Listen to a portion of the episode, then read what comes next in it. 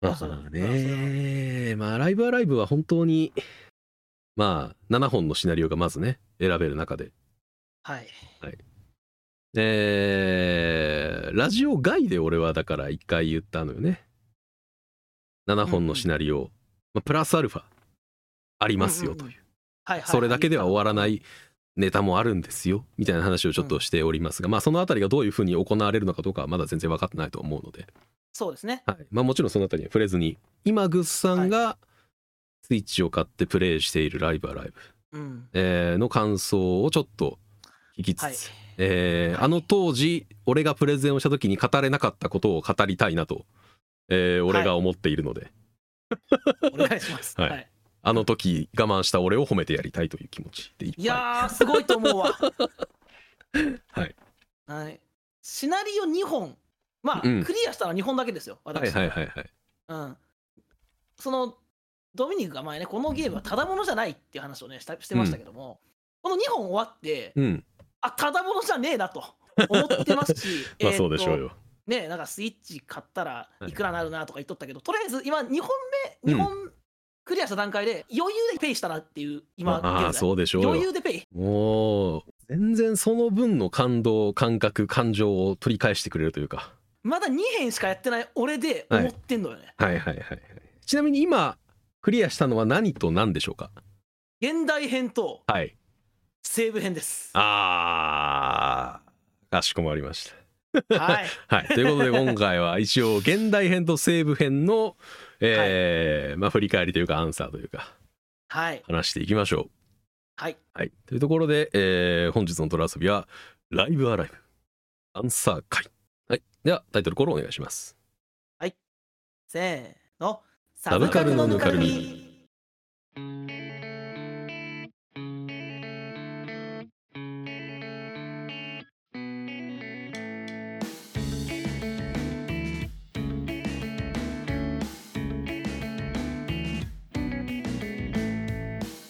第106回ライブアライブのただいいところを言うだけの話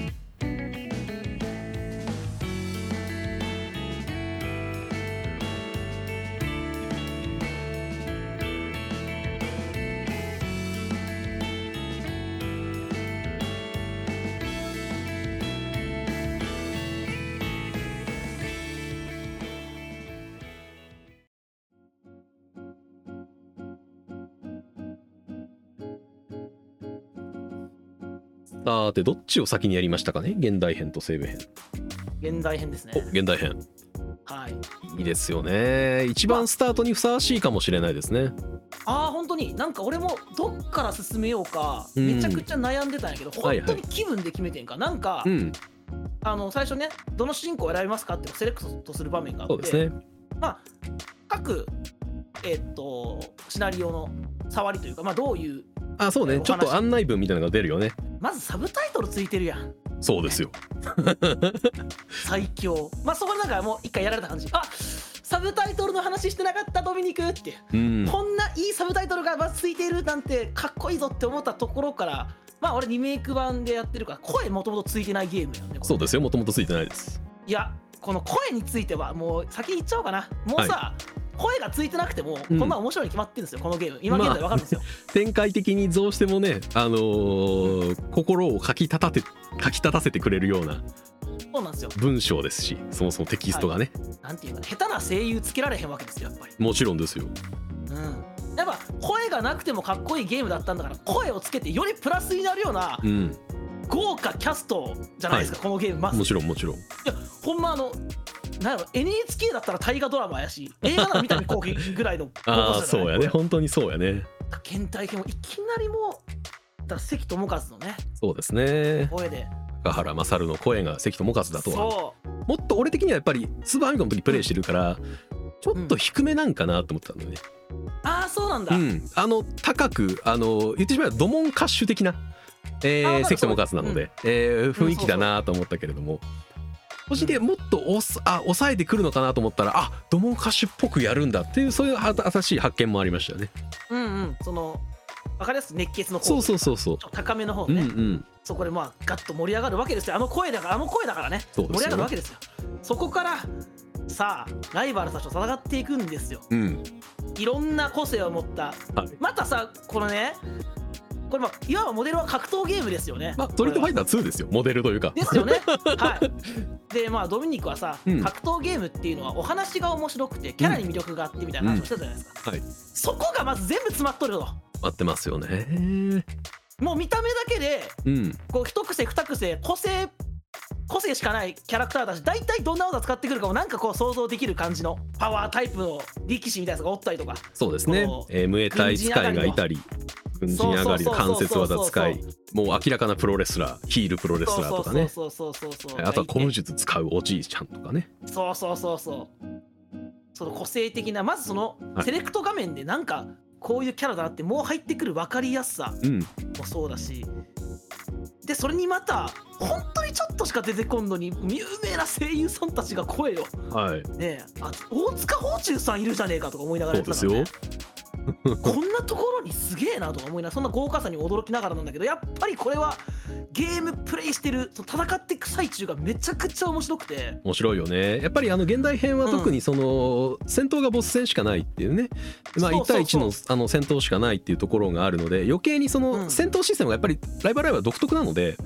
そうそうそれにあの集中できる、えっとうんいいえーシナリオなんじゃないかなとは思いますね。うん、そしてその「ライブアライブ!」のうん戦闘システムと格ゲーらしさってすごく噛み合ってるなって思うというあそうね向きの部分あの概念もあったりとか距離の概念、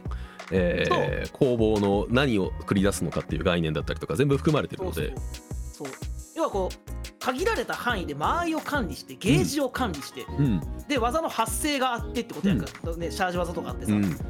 それって格ゲーでやってることをうん RPG にがっちり落とし込んでっていうさ、でそことあとやっぱり食らった技をはい覚えていくというそうなんですね。レベルアップで技を覚えるんじゃないんですよそうですそうです。あの高あ食らってるのんですよ現代編はレベルアップはないので、そうレベルアップしないただ食らうことで、はい相手の技を盗みそれでどんどん相手のねもともと弱点をつけるようになると例えば蹴りに弱い敵うにん蹴り技を振るとかね、そうですそういうことがそうできるようになっていくっていうこの技を覚えていって強くなるっていうのは RPG っぽいんだけどその食らってっていうその少年漫画感っていうこのああなるほど。これね結構あの、うんファイナルファンタジーでラーニングっていう、あの特技があるんですね。そっかあるのかそうファイナルファンタジーの青魔導士が使えるもので、うんうんうん敵の技を一度食らったらその技を覚えて使えるようになるっていう青魔導士っていうジョブがあるんですよ。はいはいはいそれなんですよねラーニングってこれ。なるほどなそうそうそうそうそう。まあしょもちろん少年漫画から来てファイナルファンタジーに入ってるのかもしれないけれどもどっちが先かはちょっとわかんないけど、そうそう昔のゲームファンからしたらあのやっぱりスーパーファミコン、まあ、ファイナルファンタジーの時代ですから。うんうんファイナルファンタジーってあできるようなラーニングだって思いながらやったりとかもしてたわけですね。なるほどね、そうか、そそうそうそうこは RPG らしさでもあるのね、そそうそうそううそうなんですよ。ああ、そことも噛み合うのか。噛み合うんですよねこのラーニングっていう部分は。俺はこの格ゲーのうんぽさとうん RPG っぽさとお話のその少年漫画らしさみたいのが全部こんな綺麗にうん。あの噛み合ってそれをまあプレイ時間も短いじゃん結構あー短いねだって下手したら1時間で終わると思うよ現代編なんて。終わるやろうんでも本当にめっちゃくちゃ面白い映画一本見たぐらいの満足感とそうです気持ね。ちよさがあさる、っきねぐっさんが言った通りその一キャラ一キャラ個性があるので、どのキャャラと戦うのかって選択した時に言う一言だったり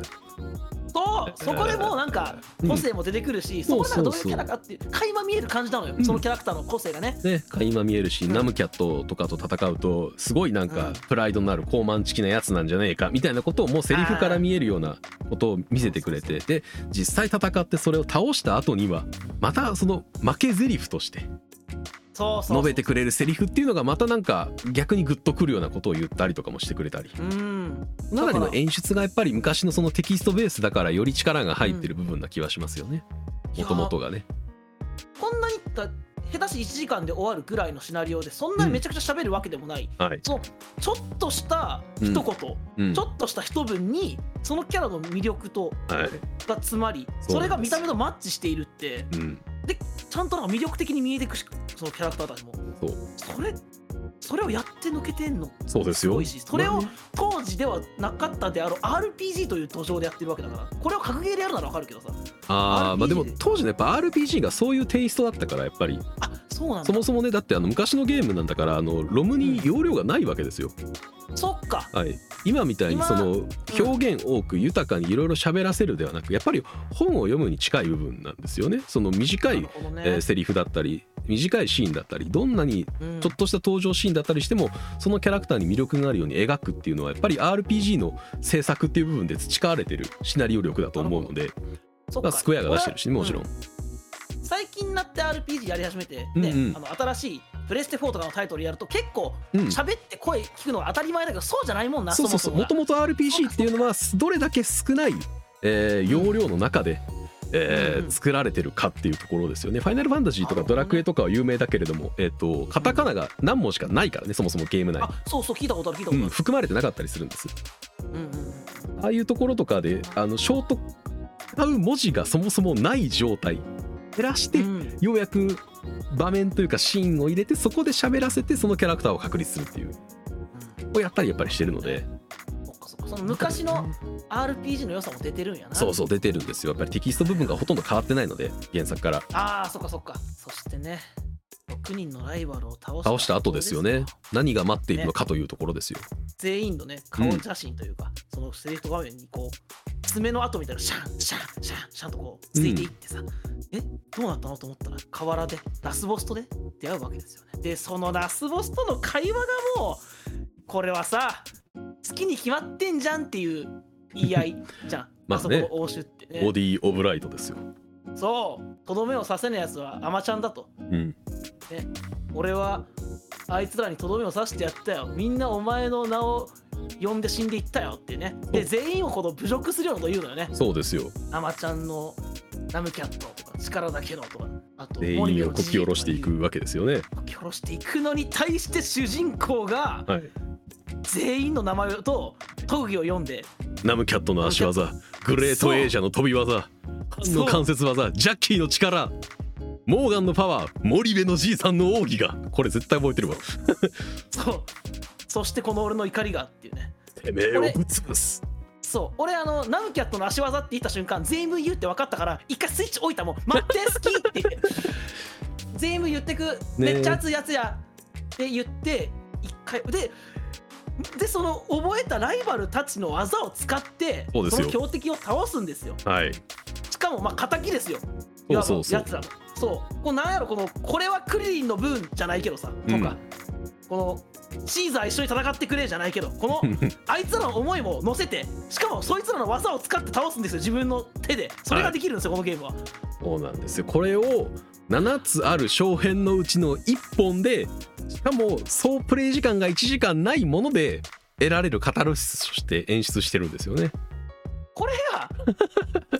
これが7本中のはい1たっ本たです1本だと、はいん何を何やってんだこのゲームはっていうこの1本目だといやただものじゃねえぞこれっていうこんなのがあと6本も7本も続いたら俺どうなっちゃうのよっていうさ、ねえたまらないしでやっぱりあの特にうんねやっぱあの「ストリートファイター2」オマージュというか、まあ、リスペクトの部分が多く含まれているものででかつやっぱり作曲者が同じ下村陽子さんという部分もあるので、はいはい、はい、さっき言った通りあの一つ一人一人の対戦相手には個性がある、えーキャラクター技プラスやっぱ BGM の部分そうなんですよですよねここがすごくやっぱり特に演出をされていてで、えー今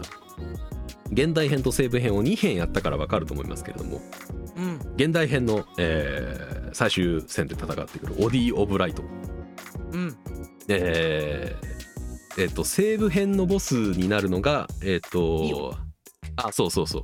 えーになりますけれども、えーオディオですよね、オーディオあれうんボディ・オブ・ライトブライトそうやおうなんか名前似てんなって思ってん俺、いおうそしてそいつらが登場する時に同じ BGM がかかったと思うんですそテレレレレレレレレレレレレレレっていうううんその時に、えーそのその小編の主人公が語りというか、うんえーその、えーか倒すべき敵と戦うそのうん直前の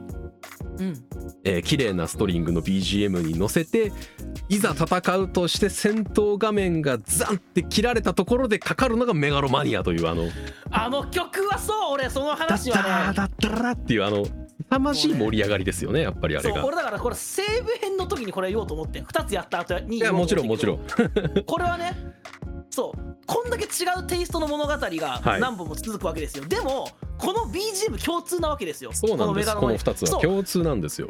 そうで BGM これ以外の BGM はちゃんとその編ごとにあったそうですそよので現代派は現代編のか格ゲーっぽいかっこいい曲そうこれから喋るけど西部編は西部編 のなんだあのおしゃれな音楽あの口笛とかが入ったかっこいい曲ねやがっかかぱっこ てうさ、やと口笛ですよね。そう最高じゃないそれぞれに合ってるでもメガロマニアは共通で、はいメガロマニアはジャンル飛び越えて全部で盛り上げて使える曲よりもうジャンルなんか関係ないねメガロマニアの素晴らしさにだから、どれだけ素晴らしい曲かというのが分かったでしょう。いや素晴らしいだってジャンル変わったらそこ変えてしまうもんでも変えなくていいのメガロマニアは素晴らしく熱い曲だから、はい言ってた前回ドミニクが言ってたライブアライブの回ではい、こんな曲がかかる展開が面白くないわけないだろうって、うんその通り思えるでしょうあの曲かわこんなかかった瞬間にあうわ絶対これ今後も面白いゲームってなるあの感じなるなるしなんかこのボス戦に対する気合もガッと高まるしテンションも高まってくるようなさそうですよねなあんかこののどこどこ打ち込まれるあの BGM っていうのかそうなんかこのこ心がこう刺激されてこうどんどん高ぶっていく、その高ぶりとともにお話が面白いからお話にのめり込んでゲーム性面白いからゲームも楽しくてっていううん本当にこのゲーム BGM がボス戦にしてして欲しい役割っていうのをはい完全に果たしてるっちゃうあれ一曲であれ一曲であれ一曲でですよやっぱいやだからそりゃアンダーテイルのねそはのい人がさ、ねメガロバニアってほぼオマージュの曲作った、そのぐらいの衝撃を与えた意味が日本やってわかんのよわかりわかりますよねわ かるどれだけゲーム BGM というのが偉大だという話ですよでこれが特にやっぱり今グさんは現代あととリメイクをやって、まあ、リマスターかかってる BGM っていうのももちろんあるけれどもうん、うんスーパーファミコンでやってるって場合はだからキャラクターにボイスがないわけですよそうだねそうだからそこの感情の部分はあ高原勝が、がはいはいはいうん森部森部のじいさんの奥義が俺の怒りがお前をぶっ潰すというその気合をうん乗せた BGM にも聞こえるわけなんですよね。確かにそうだわはいその演出も含めてその感情の動きっていうものも含めて、えーオーディオがあオーディオブライトが出てきて、えーあの綺麗な、えー静かな BGM からメガロマニアに切り替わるっていうところのうんこの展開の確かに部分の感情っていうのを BGM に乗せて動いていくんですよね。そうだいやーそうかだからまあ「聖剣伝説2」の話に近いね、はいはいはいそう喋らへんから音楽がその役割を果たすっていうのが、うん、その現元々のスーファミ版ではそうだったってそういう如でも実にやっぱりゲーム音楽の役割っていうのを果たしてる気がしますよね。そこの良さがあってなおやっぱりあって嬉しい、うんこのフルボイス今回のまあそうだかっこいねいより相乗効果が得られるようになってる気がしますよね。うん、だってその良さがあったのにさ声が入ったら邪魔になってしまうわけやんか、うん、鳥用によっては、うんそうじゃないんだからそうですね。そうでラスボスを見て結構ゲーム的に歯応えもあってねなんとか俺何回かコンティニューしたわあマジかそうなるほどうん実は現代編はあの森部のじいさんの奥義が最強なんですよねあそうなんだゲームシステム上あの森部のじいさんの奥義何だっけ骨砲骨砲あったうんみたいなねあの骨砲を使うキャラクターだからあのなんか骨にダメージを与えるみたいな技なんですよね。であれをやると何ができるかっていうと相手のレベルを下げられるんですよね。あそうなんだ なのであのこのゲームってデバフに攻撃力下げる防御力下げるレベルを下げるっていうベガデバフがあるんですよライブアライブってああなるほど、現在地のレベルを下げることができるのではあなるほどなあの必然的に絶対にそれを打ち続けてると勝てるん ですよなるほど だな弱だって弱なってくんねんそう弱くなっていくそもそもはうん森部のじいさんの奥義かって最後に言うんやけどほんまにそれだけで勝てるっていう 実は これだからあのなるほどね昔のゲームプレイヤーからもずっといじられてるお前森部のじいさんの奥義だけでいいじゃねえかっていうねそうね別にいらないいらないおあのコップを打ってるだけで勝てるからみたいな まあそんな感じのゲームバランスやったんだけどリメイクはちょっとうん歯応えは増してましたねやっぱりうんうんその戦闘バランスっていう部分も改善されてレベルも下がるけれどもそんなにあのスーパーファミコン版以上よりあのその下がり幅っていうのは大きくなくなってて、えーあーそう緩やかになってるから別にそれだけ打ってたら勝てるってほどではないはず多分、なるほどねうん、でまあなんとか倒しましてこの主人公にまた新しいはいチャレンジャーがやってくるんですよねお前を倒せば俺が最強そこで振り返ったところで終わるというこのおしゃれさなんで すよそうですね何かな誰者か何者かよくわからない黒い影が出てきて新たな挑戦者がで現代編は終わりますからでこの、はいこれこれも他のタイトルというか他のえっと、シナリオではそうなんだけどこの、はいはいえキャラクターが動く次動くまでとかうん喋、り出すまでの間はいはい間が非常にこうおしゃれで映画的というかなんうかすごいこう主人公がかっこいいことを言ったのに浸らしてくれる間があったりとか、はいはいはいそう誰も喋らなくて止まってるだけどそこにちゃんと意味があるこれがあるからいいんだよっていうシーンがいっぱいあってなんかそこのなんか映画っぽさみたいなかうんっこよさを俺はライブアライブからも感じているのねそうですねこの辺りはまあスーパーファミコン版からも踏襲されてる気はしますよねうん、うんやっぱり間が大事ですからねキャラクターのセリフっていうのは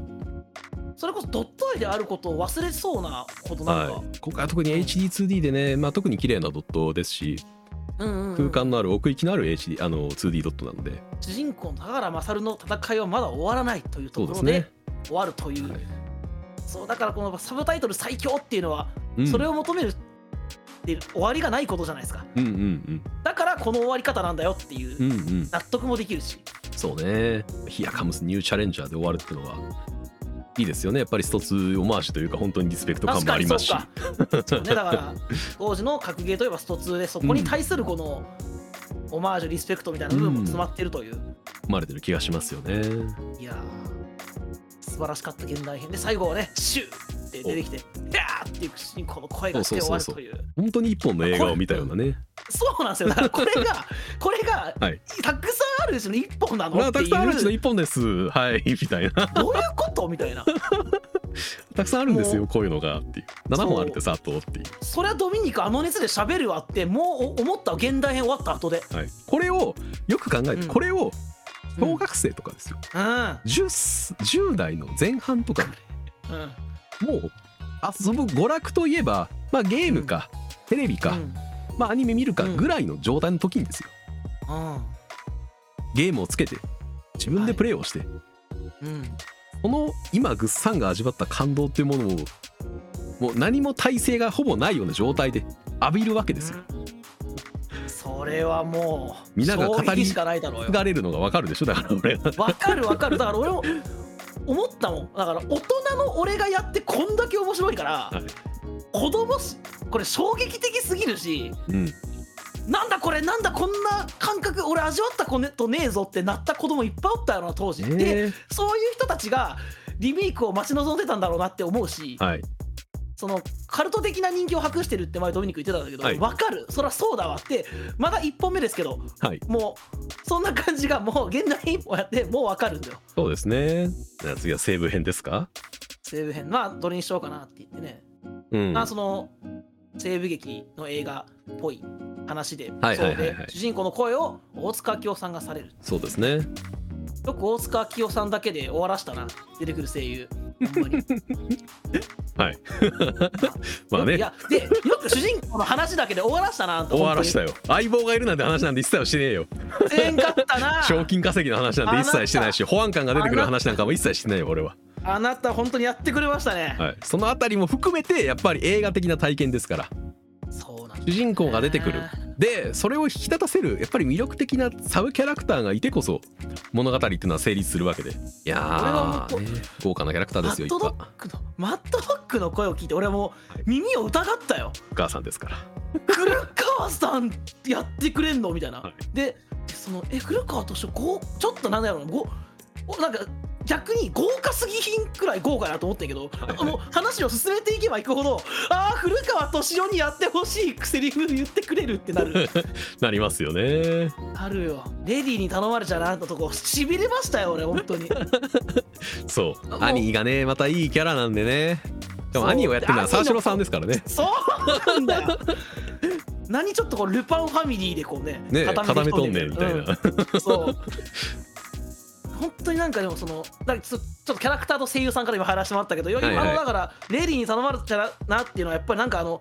古川さんなら、まあ、ポプラン中将かなそうです思わせね、るよまあ、うなちょっ銀英とこの伝のねそうあのちょっと軽い感じでも強くてかっこいいっていう説得力もあってっていうのは、やっぱこの古川敏夫さんにやってほしかったっていうのがすごいよくわかるしうんでまああのまあ三段もかっこいいんだ科目でそうなんですよね「ああ」とかねうん、あんま喋んないんだよね。そうですねこの辺りはやっぱり本当に昔の西部劇のでこのお話のそのこれも多分前ドミニクが言われてそうそうはこうって返したと同じになっちゃうんだけど、あんま見たことない西部劇俺でもはいはい西部劇のお話のひな形って多分こんな感じなんだろうなっていうなんか王道っぽい感じ分かりやすさがあったよね。そうですねうん想、像し得る、えー展開というかこうだからねとまあ舞台がバーで最初の舞台がバーで、うんお尋ね者がやってきて違うお尋ね者がうんそうここでマットドックなせんかったんすごいよドミニクほんまに賞金稼ぎと手を組むことになるっていうね一時的に手を組むことになるというここで共同になってでまたこれ面白いのがなんか8つ鐘が鳴るまでにっていうね、そうですねあのちょっとえっ、とまた独特なゲームシステムにちょっと変わるんですよね西部編は特にそうなのよこれもなんかあんまり俺が体験したことないゲーム体験だったからすごく新鮮だったうよ、ん、じゃあちょっとタワーディフェンスっぽいって言ってた意味がよくわかったでしょああ思った思った思った確かに住民の力を借りてそうですねうんそうそうそうさん罠をねえー隠しかけてもらってそうそうそうえーアクセスタウンよねアクセスタウンを守るためにああそうそうそうそうえークレイジーバンチの連中をなんとかそうそうそう追い払うことが必要ということでそうそうそうまあね罠を仕掛けてどこから来てってみたいなあのーちょっとストラテジーチックというかうんうんうん確かに、えーでなかなかないと思うのよその西部劇チックな、えーん自分が自分の力でなんとかこの街を救えるってポジションになった時に、うんそれをさせてくれるつまり指揮官のポジションをさせてくれるゲームってあ確かにあんまうんなさそう、やっぱり RPG ってプレイヤーになることが多いから主人公あのそのキャラクターがね、プレイヤーになって、うんうんうんえーどこどこに攻めに行くであのあいつらのぼあのあいつらの拠点がそこにあるからそこに攻めに行くをやらせてくれるゲームはやっぱり多いけれども、そうね攻め込まれてる町を皆で守ってどういう風に守るかを指示してで最後の最後の決着は自分でつけさせてくれるというこのそうなんですよ ねこれがいいところですよね。そのサンダウンマッドドッグのキャラクターはもちろんいいんだけどその街のマスターとかアニーとかうん、そのねあのサブキャラクターたちもねなんかこの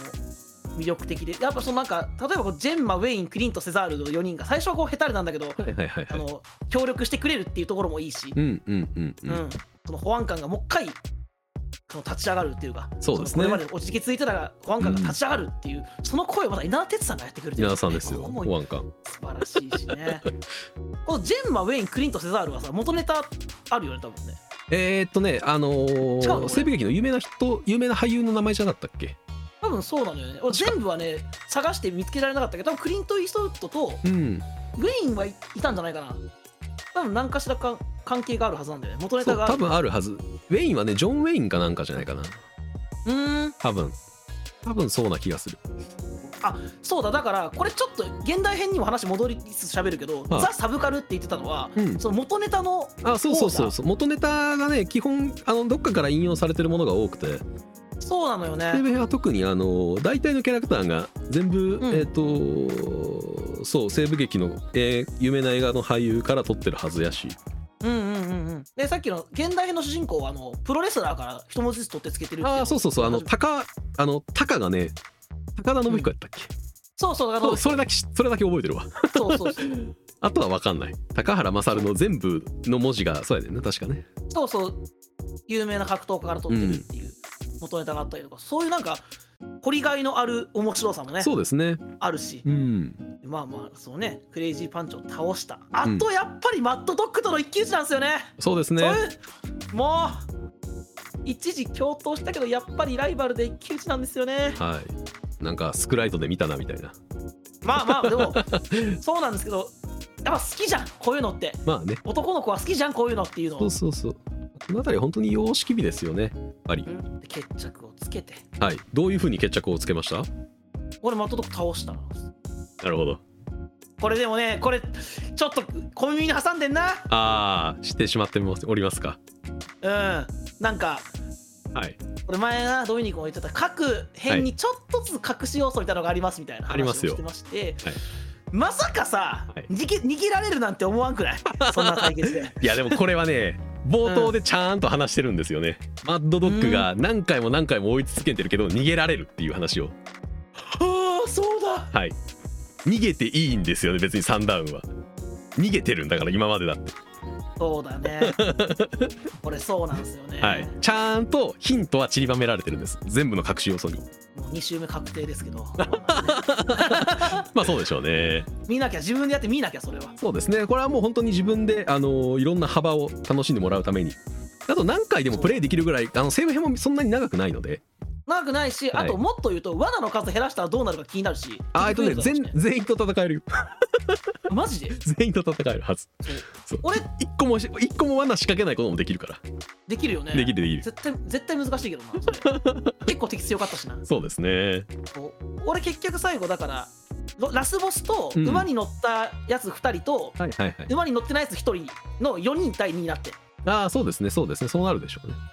そうそうそうなったそうなったあでもその罠のねところもちょっとうんなんでこんなところにポスターがなんていうねあちょっとこううんあちょっとなんかコメディチックというかそうそうそうそうえーやっぱりドットならではのあの表現ですよねあの辺りとかもあれをやっぱり実写あれだのからあの 3D モデルのすごくリアルな人間がやってしまうとダメもうだ雰囲気が壊れてしまうやんかそうそううんだからあれはやっぱなんかドットのキャラクターだからこそできるあコメディ表現だと思うよねそうわかるわかるこのドットのゲームだからできるそうそうそうそうでもそうだからちょっとしたこの味替え的な風に入ってるうん基本的にこの渋い渋くてかっこいい世界観なんだけどそういうのもちょっと入ってるっていうところで、うんうんそこも面白いところでねうんうんで最後さだからサンダウンがみんなに見送られて街を出るところのはいはいそこのなんかねその間の取り方っていうのかな、はいはいこはいのサンダウンがこの乗ってから行くまでか馬に乗るまでかをちょっと忘れたけどそこの間の取り方がなんか、あーなんか物語が一つ終わったなっていう余韻をこうそうですよね感じさせてくれたところでサンダウンの一言ねって言って去ってったところで思い出したっていうこのもう一展開あの終わり方もなんか見たことないけどありそうなベタさなんだけどやっぱりかっこいいしかっこいいよねその後にこの荒野を走っていくサンダウンのうんかっこいいことねうんうんやっぱり荒野をかける馬とそれにまたがる一人の渋い男っていうのはいつ見ても絵になるし、うんえかっこーいいたとえ人がやらなくてもドットだけでもあんだけかっこよく見えるんだっていういやそれすごいよこれドット絵でこんなかっこいいかねって思った、はいその最後走るとこ見 て、ものでしょうん、このでもやっぱそれはま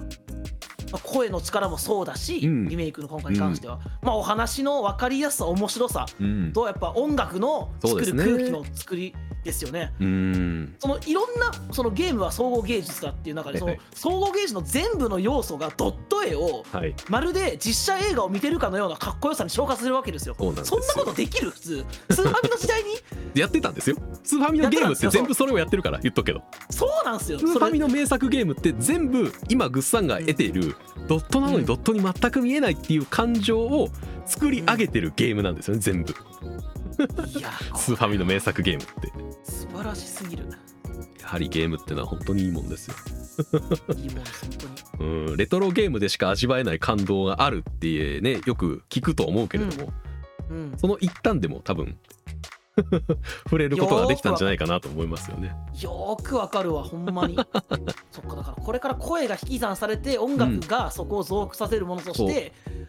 あってその曲をだからそうなんですよねさっきも言ったけど口笛と荒はい、野ねあのあとサンチョテロスパンチョがこうあー演奏してるであろうそうですねはいはこういはいちょっとラテンっぽいうん、おしゃれな感じの曲そうがですね。それとメガロマニアとあの、は現代編の音楽を一人が作ってるだとどうなってるんだっていう感じだよね本当 になんか本当なんか菅野陽子以来の衝撃俺の中でああ、そうそうそうそう。ビバップを見た時の菅野陽子に全く同じ感情を抱いたけど俺はうんうんうん。菅野陽子5人ぐらいおるやろっていう感情だったんやけど、にまあほぼ一緒だよねその感情と一緒今そうなんです。で、なんでそうなるかっていうと、ゲームってうん物語だし、うんお話の展開があるわけですよね。で、ああるある各シーンがあるわけですよ。うんあるね話すシーン、何か重大な秘密を打ち明けられるシーン、戦うシーン、で戦いの中でも段階があるわけですよ雑魚とボスがそあうでっすてよそうそうそうそうそうそういうものを一人の人がゲームは作るんですよねゲサウンドをそう世界を作るんですよゲームのサウンドってつまりうわだってフィールドもあって街もあってー、うんでこの街にはじゃあ北国の街があって南国の街があってって曲変えるでしょそらっていうそうだねそれをやってきてるんですよねやっぱりゲーム音楽ってずっと昔からスーパーファミコンファミコンの頃からゲーム音楽作ることってうんそもそも難しいしそういうこうだよって話でもあるのかそうだそうだと思うのよねやっぱ本当に一つの世界を作り上げてるんだと思うのよねそれもだからなんだろうなそのめちゃくちゃこの音楽いいとは感じるけどもちろんゲームの邪魔になるからうるさくてもあかんしそなうそうそこうのダメだしその雰囲気その世界のそのシチュエーションをより際立たせるためのものとして成立する必要があるのでなんかその前ユーザーインターフェースってすごいって思われたらダメみたいな話はといかはいはいはいことあったけどちょっとそれと通ずる部分というかねそうですねの通ずる部分ですねあくまでメインはゲームなんやから、ううんんライブを聞くわけじゃないやから、うんっていうんでそこのちょうどいい塩梅の調節とかもしなあかんしね作そるう人なはんですよどれだけこう力を入れてというか精魂込めて作られてるものかという部分、はいはい、でゲーム音楽のコンサートとかって結構割と聞いたりするやんかあるあるゲームあるね音楽主体のコンサートとかってなんであれで成立するかっていうとそのゲームを通して聴いた音楽だからこそ音楽を聴くとそのシーンが思い起こさせてくれるんですよね。そうなんだよねうん、やっぱこの感情のつながりっていう部分が大きいですよね。だからこうゲームで得た思い出の追体験だよねそうそうそうそうそうそう。それを生の演奏でさ、うん、ゲルそシのー。音響もいいホールではい。聞くっていうなんかあー素晴らしい非日常体験になるだろうなそなれっりてますね。ゲでゲーム音楽のコンサートとか大体あのスクリーンにそのゲームのシーンとか映してくれるしね。あーそれはもう泣いちゃうよ 泣いちゃうよそんなことしたら、ありますのでね。でまあちょっと3本目途中まで途中までですけど、途中まで何をやってるんでしょえーこれど特特にこれドミニクの熱が高かったんじゃないかと思いました、近未来編ですねう。ああ近未来編をやっておりますか。なるほどですね。素晴らしいですね。 近未来編はね、はい。まあまずこの話しかけると心を読むっていう2つのボタンがあるっていうのでそうですねここがまず面白いはい。うんサブタイトルは流動かそうですね。一発目の話の入り方っていうのかなこう目が目だけが最初出てきてさプレイヤーに語りかけてくるところから始まるっていうさよう、お前は幸せかって。そうなんかそこでグッとなんかあれ またそのもちろんね俺がクリアした2本にはなかったようなうん。一つのギミックが入入っててんなんだこれはって思ったところから主人公は心が読めるっていうところにつながっていってね、まはい。ああとオープニングテーマですよねああ、そうですよね。言ってなかったから、うんようやく言えるわ。ブリキ大王のテーマ。影山さんでね、はいでもただのアニメのオープニングがそこにはあったよ本当にまあ一そうで本すよのめちゃくちゃ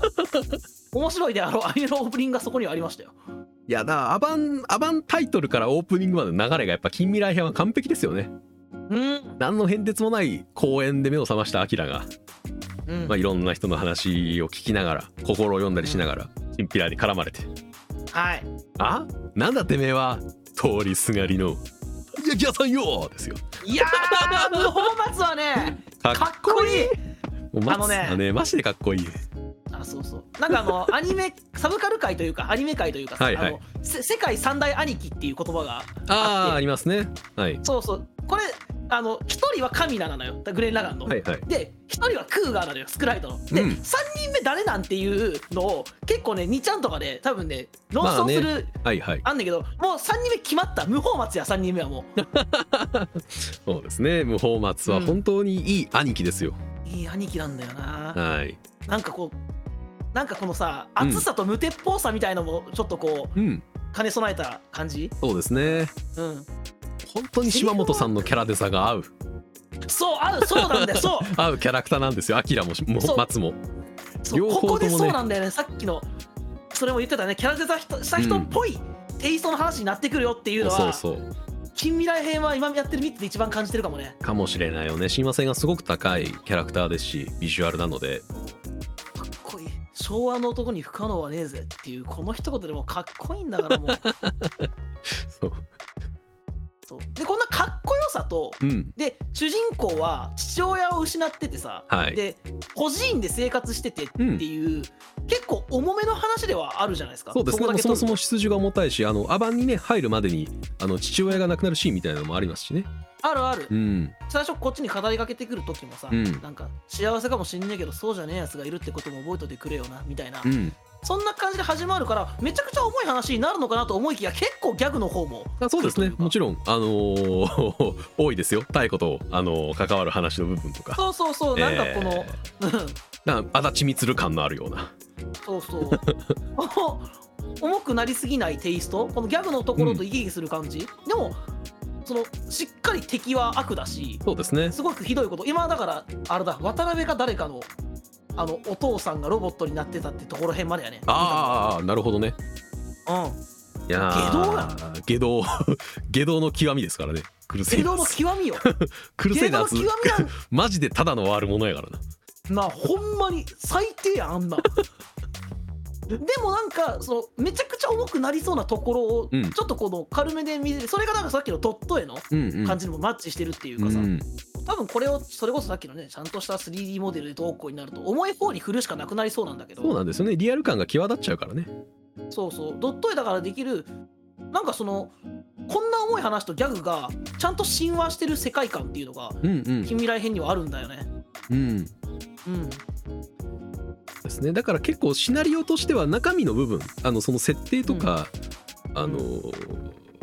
まあ設定の部分かなその起こってる、えー事象というかどういう事件が起こってるのかっていう部分に関しては結構あのースーパーファミコン版から改変はされてます改変というあーそかうなんだマイルドな表現になってるあのうん直接的な表現ができない、えそうかそーうかものが多いのでコンプラ的にえーっはいはいはいはとまあそういう薬だとか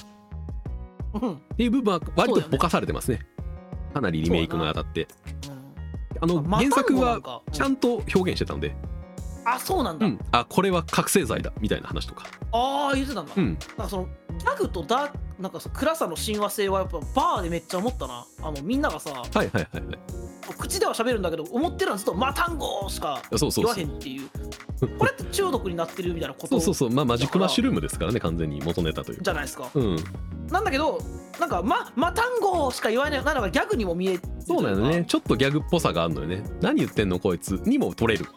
部分でもあるんやけどそう一歩踏み込んだら怖いっていうそうはねなんかここの絶妙なところがそあうのなんバですーよの空間にはあるでしょはいありますよねそうあそういうなんか一歩間違えると中途半端になったりとか、うんどっちつかずの話になりそうなところなんだけど、うん、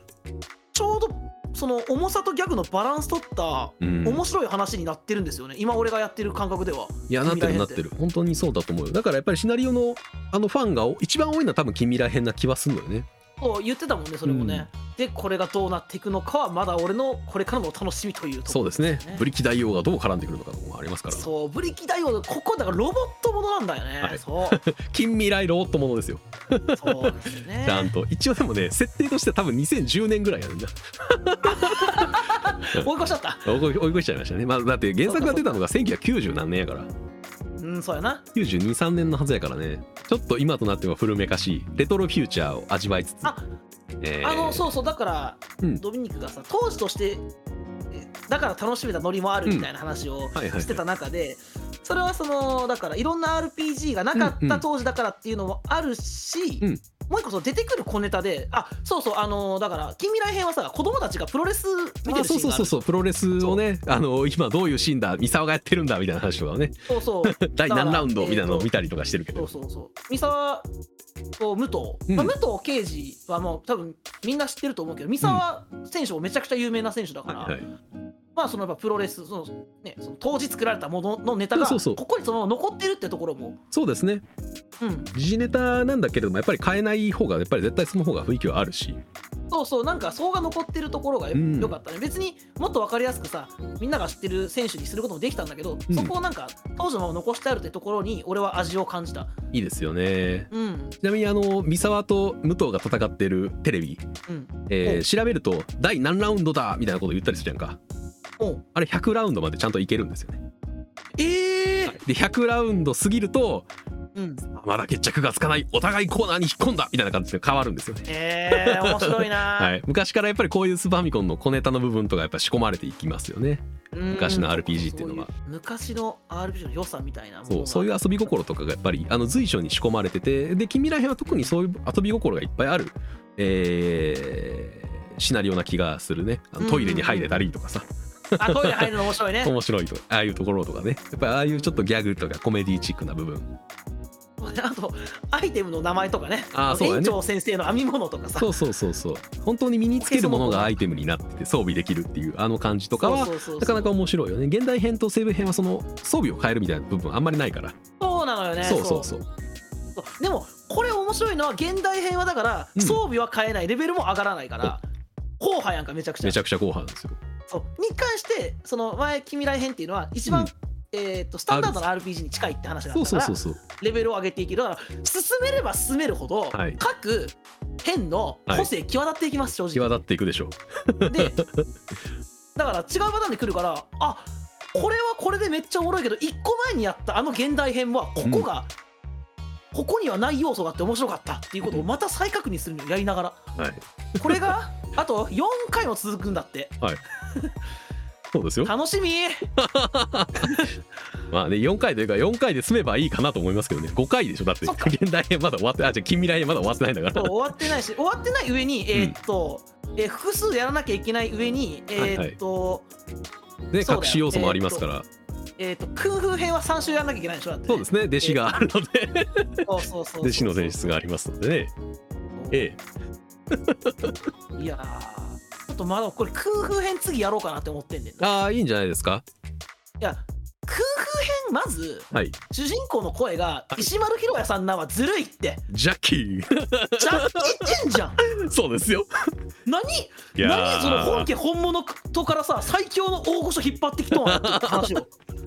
あー本物やーってなりましたもんねやっぱねやあっの声聞いてたのけ時たな、ねよいやいや素晴らしいよな本当にうんめちゃくちゃ力の入ったリメイクですよね本当にあのいやリメイそうクこれ発表されて、えっとうんデモ画面じゃないけれどもプレイので、うプレイデモをあの YouTube とかで生配信しますよってなった時にあの、登壇してくれたの下村陽子さんが登壇してくれたからね、おお、うんはいはいはいやっぱりあのスクエアに初めて来てスクエアに来てうん初めて担当した RPG のゲームがそっか言ってたもんなそうライブアライブやから、うんうんうんやっぱ下村陽子さん的には多分、あの思い入れというかあのあるだろうねいろいろな反響もやっぱあるでしょうしメガロバニアはずっと今言われ続けてる曲なわけだから、うんうんそういうものに対する思い入れとかもすごい語ってらっしゃったりしたのでいいですねやっぱり本当に力が入ってますよねあこれもう一個石丸ひろやの話だからもう一個サモンハッカーの声を水島さんじゃんこれも本物じゃ はい、本物です んやばいなはいこの方式取ってんの俺激レンジャー以来なんやけど激レンジャーあのガチの声優から持ってきてるからな全そう員やねそうやねうん以来いやすげえーなすごいよねあー元ネタじゃなくて本人じゃねえかっていうねそう本人ご本人なのよ面白い本当にやばいあやばいこれ声優さん見てるだけでびっくりして終われるしばらくうんあれやっぱ結構取っといた方が楽しみかもしれないよそうそれはそうそうそう、うん俺も今あんま見ん方がいいなと思ったそうそうそうゆっくりねあの一個ずつ楽しみながらあの味わえるゲームなのでですねうんそオタクにとっては特にね間違いないで今だからもう近未来編のボスであろうやつは出てきたわけよ、こいつは多分ラスボスだなっていうはいはいもうはあのさラスボスポジションにいはい、ラスボス声ちゃんと置くの最高 だまあ、声聞いたらすぐわかるからなな、うん、柴田さんとかラスボ源スやん田さんとかさそう強いよね声がねやっぱね声が強い よねいや最高その声オタってだけでまずやるべきなゲームなのよ本当にあそうですねリメイク版は特にそうなりましたね、あの声で最高あのシナリオを喋ってくれるだけでもう価値があるのんね価値がある価値があるしこのだからそうやねんな今も うそうだね一個一個だって本当にね一遍うん一生ごとに1時間語りたいぐらいの良さが全部あるいやのわで、かるわかる そうそうそうそう俺はもうちょっと思い出したらそれいけそうだなって思ったもんうね、ん、できるんですよねだいぶ洗えできるばできる本当にそれを持ってるところの広さというかそうか、えーしかも奥の俺深さがが知らない要素があるからまだドミニク手加減してくれてんだもんな、はいこれ、まだ喋ってないものいっぱいあるので俺がやったところでまだそうなんだか らそうなでんだすよやばいまだ喋ってない要素なんて山ほどあるのでうわー楽しみいやー楽しんでもらいたいですね本当にいいゲームなので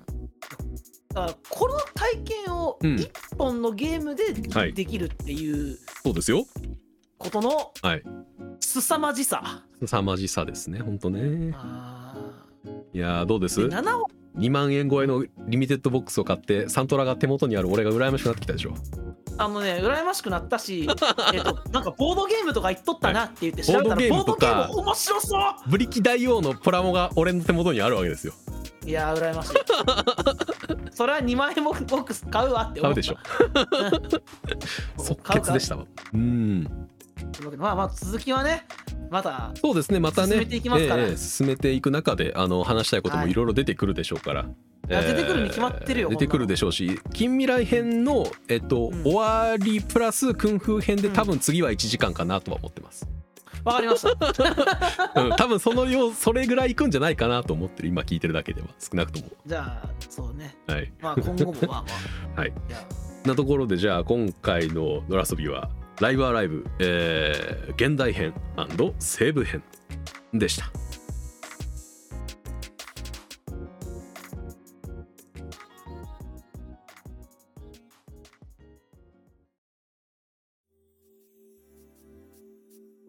いや